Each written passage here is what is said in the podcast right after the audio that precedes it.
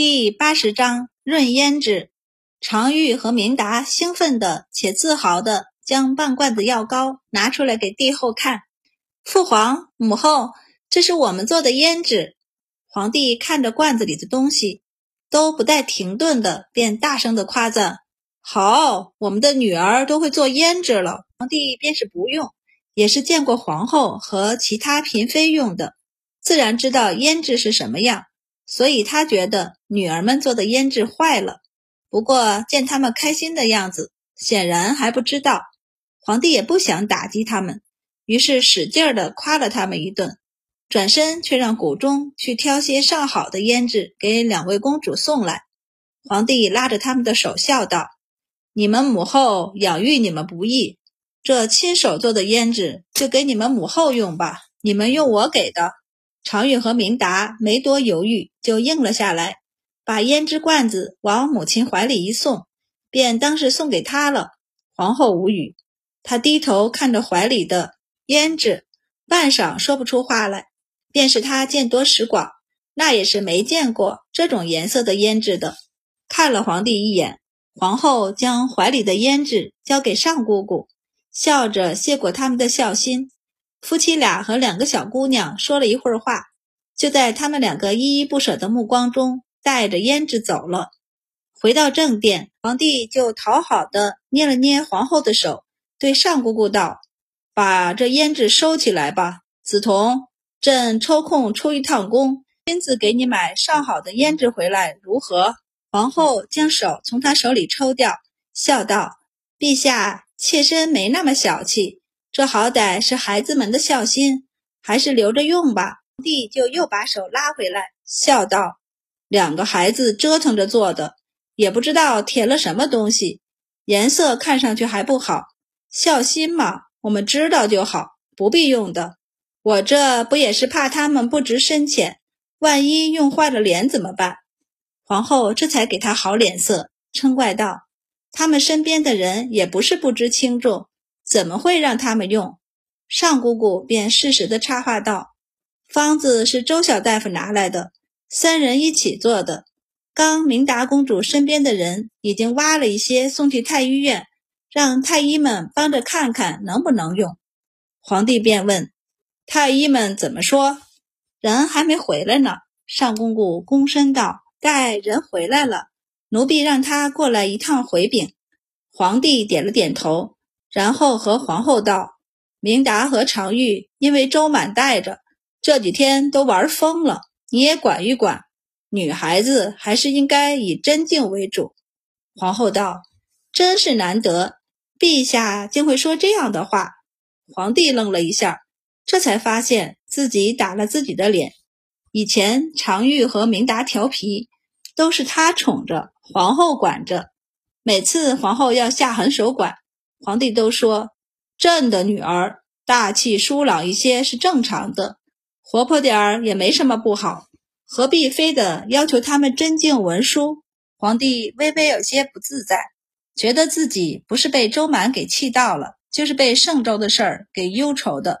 他给自己找理由，周满太不讲信用，明明都应承了不写议案，却出尔反尔。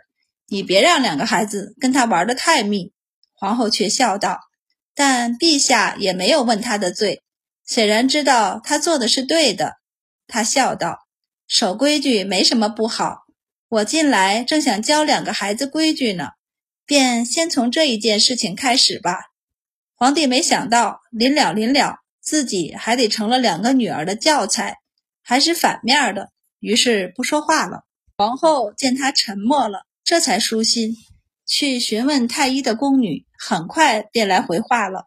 他低着头道：“太医说这不是胭脂，这是面脂，是冬天治脸上干燥用的，属于药膏。不过太医们看了方子后说，周小大夫删减了一些药材，所以便是公主们日常用着也没什么事儿。”宫女没敢说的是，当时两个太医研究后道。这药量的白鸡，就是全往脸上糊，也没什么毛病吧？用了就用了吧。明达公主和常玉公主脸肿，还是长了恶疮，怎么用了这个方子做药膏？其实还是比不上白鸡散。周小大夫怎么不开白鸡散？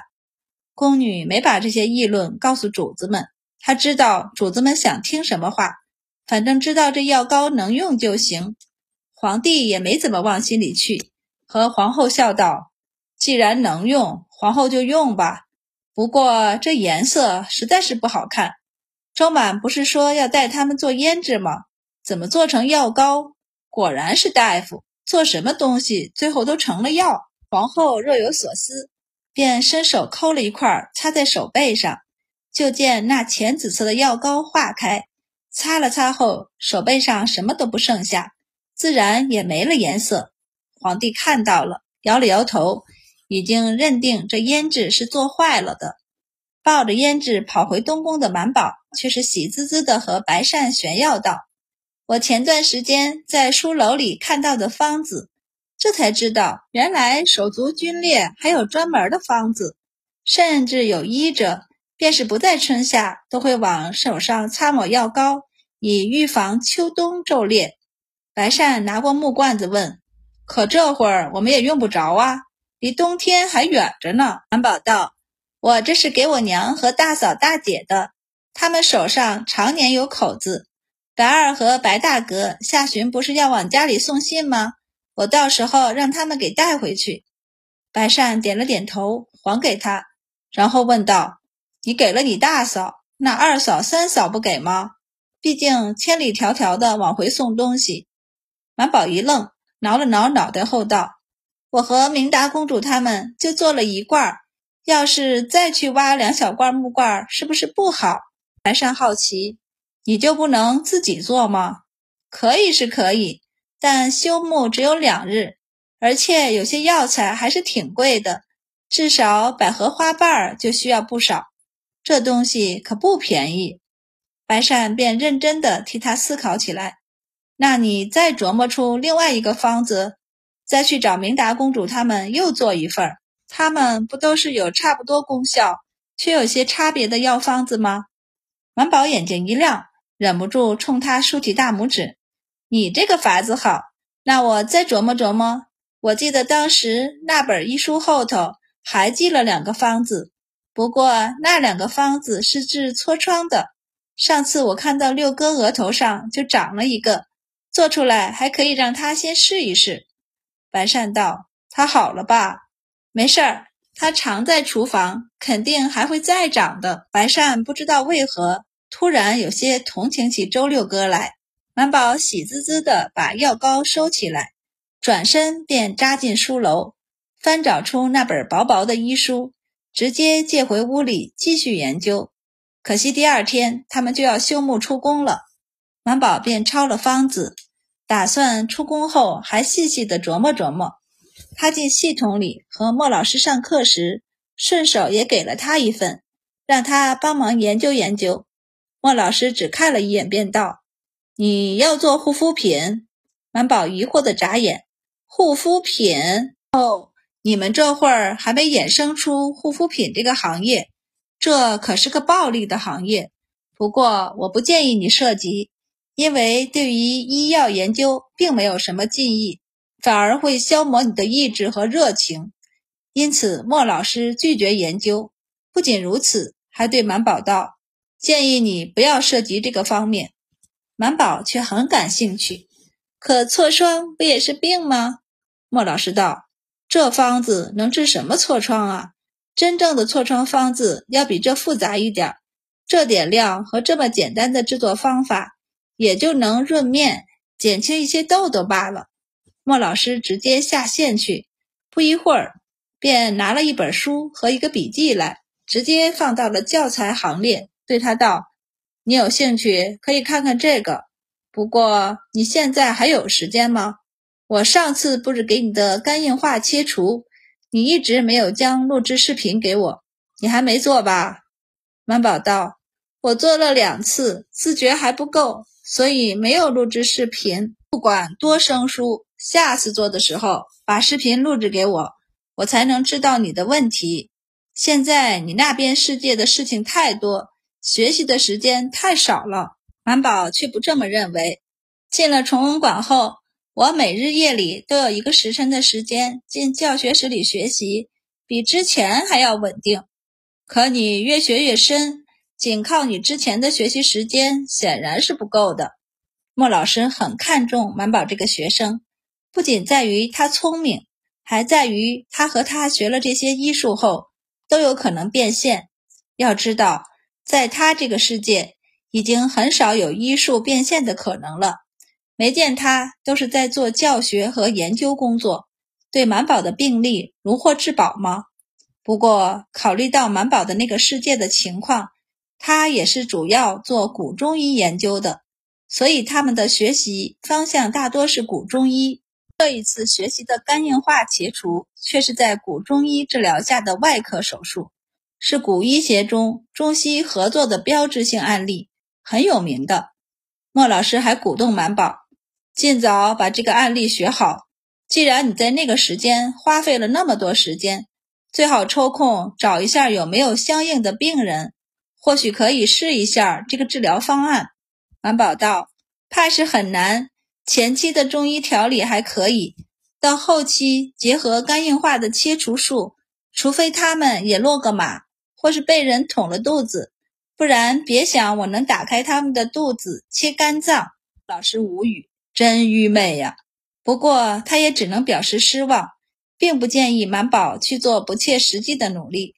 在这一方面，他和益州的季大夫很像，都认为救治病人也看缘分。他们治的是病，命数如何还得看病人自己。所以，如果病人自己都不愿意治疗，他们是不会多劝的。这是每个人的选择。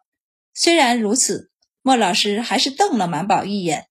督促他尽早将这一案例学透，他们才好继续下一个课题。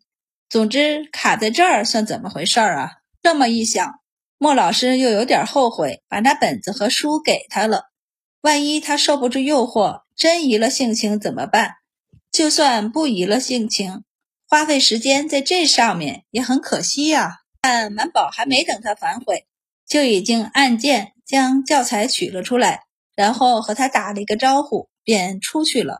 满宝当然不可能一页一页的看过去，他已经习惯了看莫老师那个世界的书，就得照着目录看。和他们这个世界，一句话需要反复诵读研究不同，他们的文字书写习惯让他一扫过去就知其意，所以他在这个世界看的一本薄薄的医书，需要他反复研究才能读懂。可孟老师给的医书却不用，有时候他还嫌弃里面太过啰嗦，总是把病理和治疗方法反复详细的描写。曾经看过满宝一本医书的白善，坚持认为他给人下医嘱时之所以会那么唠叨，就是受这些医书的影响。所以满宝拿到了医书，直接翻开目录，找到痤疮的那一目录，便开始看。先是一目十行的扫过，因为痤疮给人带来的心理和身体上的伤害，翻了三四页，才看到痤疮形成的各种原因。满宝呼出一口气，一边趴在床上翻书，一边想：所以莫老师到底为什么觉得他看书看得快呢？明明都好多废话，为什么还非得一个字一个字的往下看呢？又不是有趣的故事或文字。他才不看呢！满宝快速地翻了二十多页，听到脑海里的科科播报：“徐宇过来了。”满宝竖着耳朵听，依旧什么都没听见。感慨了一下自己的耳力后，满宝将书收到系统里，然后开始拍蚊子，将蚊子都赶出蚊帐，这才熄灯躺下睡觉。一躺下，他就忍不住连着打了好几个哈欠。眼角气出眼泪来，就听到科科道：“他走了。”满宝便闭着眼睛，迷迷糊糊又安心的睡了过去。入睡前心想，其实徐宇这样还是有好处的，至少他每晚都能保持在亥正前睡着。他现在还小呢，得多睡点才能长高。或许是入睡前有了这个想法，满宝第二天没能及时醒来。还是急着要出宫的白善跑过来敲他的门儿，见他头发糟乱，满脸惺忪，便问道：“徐怎么没叫你呀？”满宝好一会儿才反应过来，打了一个哈欠道：“今日碰巧他月休，不用伺候。不过水却是给满宝打好的，就放在屋里的木桶里。大夏天的也不需要热水。”满宝关上门就去洗漱。等他换好衣服、收好东西出来，封东平他们已经吃好了早饭，准备出宫去了。白二郎着急：“我和我国子监的同窗们约好了要去护国寺游湖的，你也太慢了。”安宝道：“我昨晚熬夜看书了，你又熬夜看书。你现在都当官了，何必还这么用功呢？”白二郎觉得，他要是当了官，那一定不会再多看一本书的。他现在每天努力学习，不就是为了以后当了官可以不用再看书学习了吗？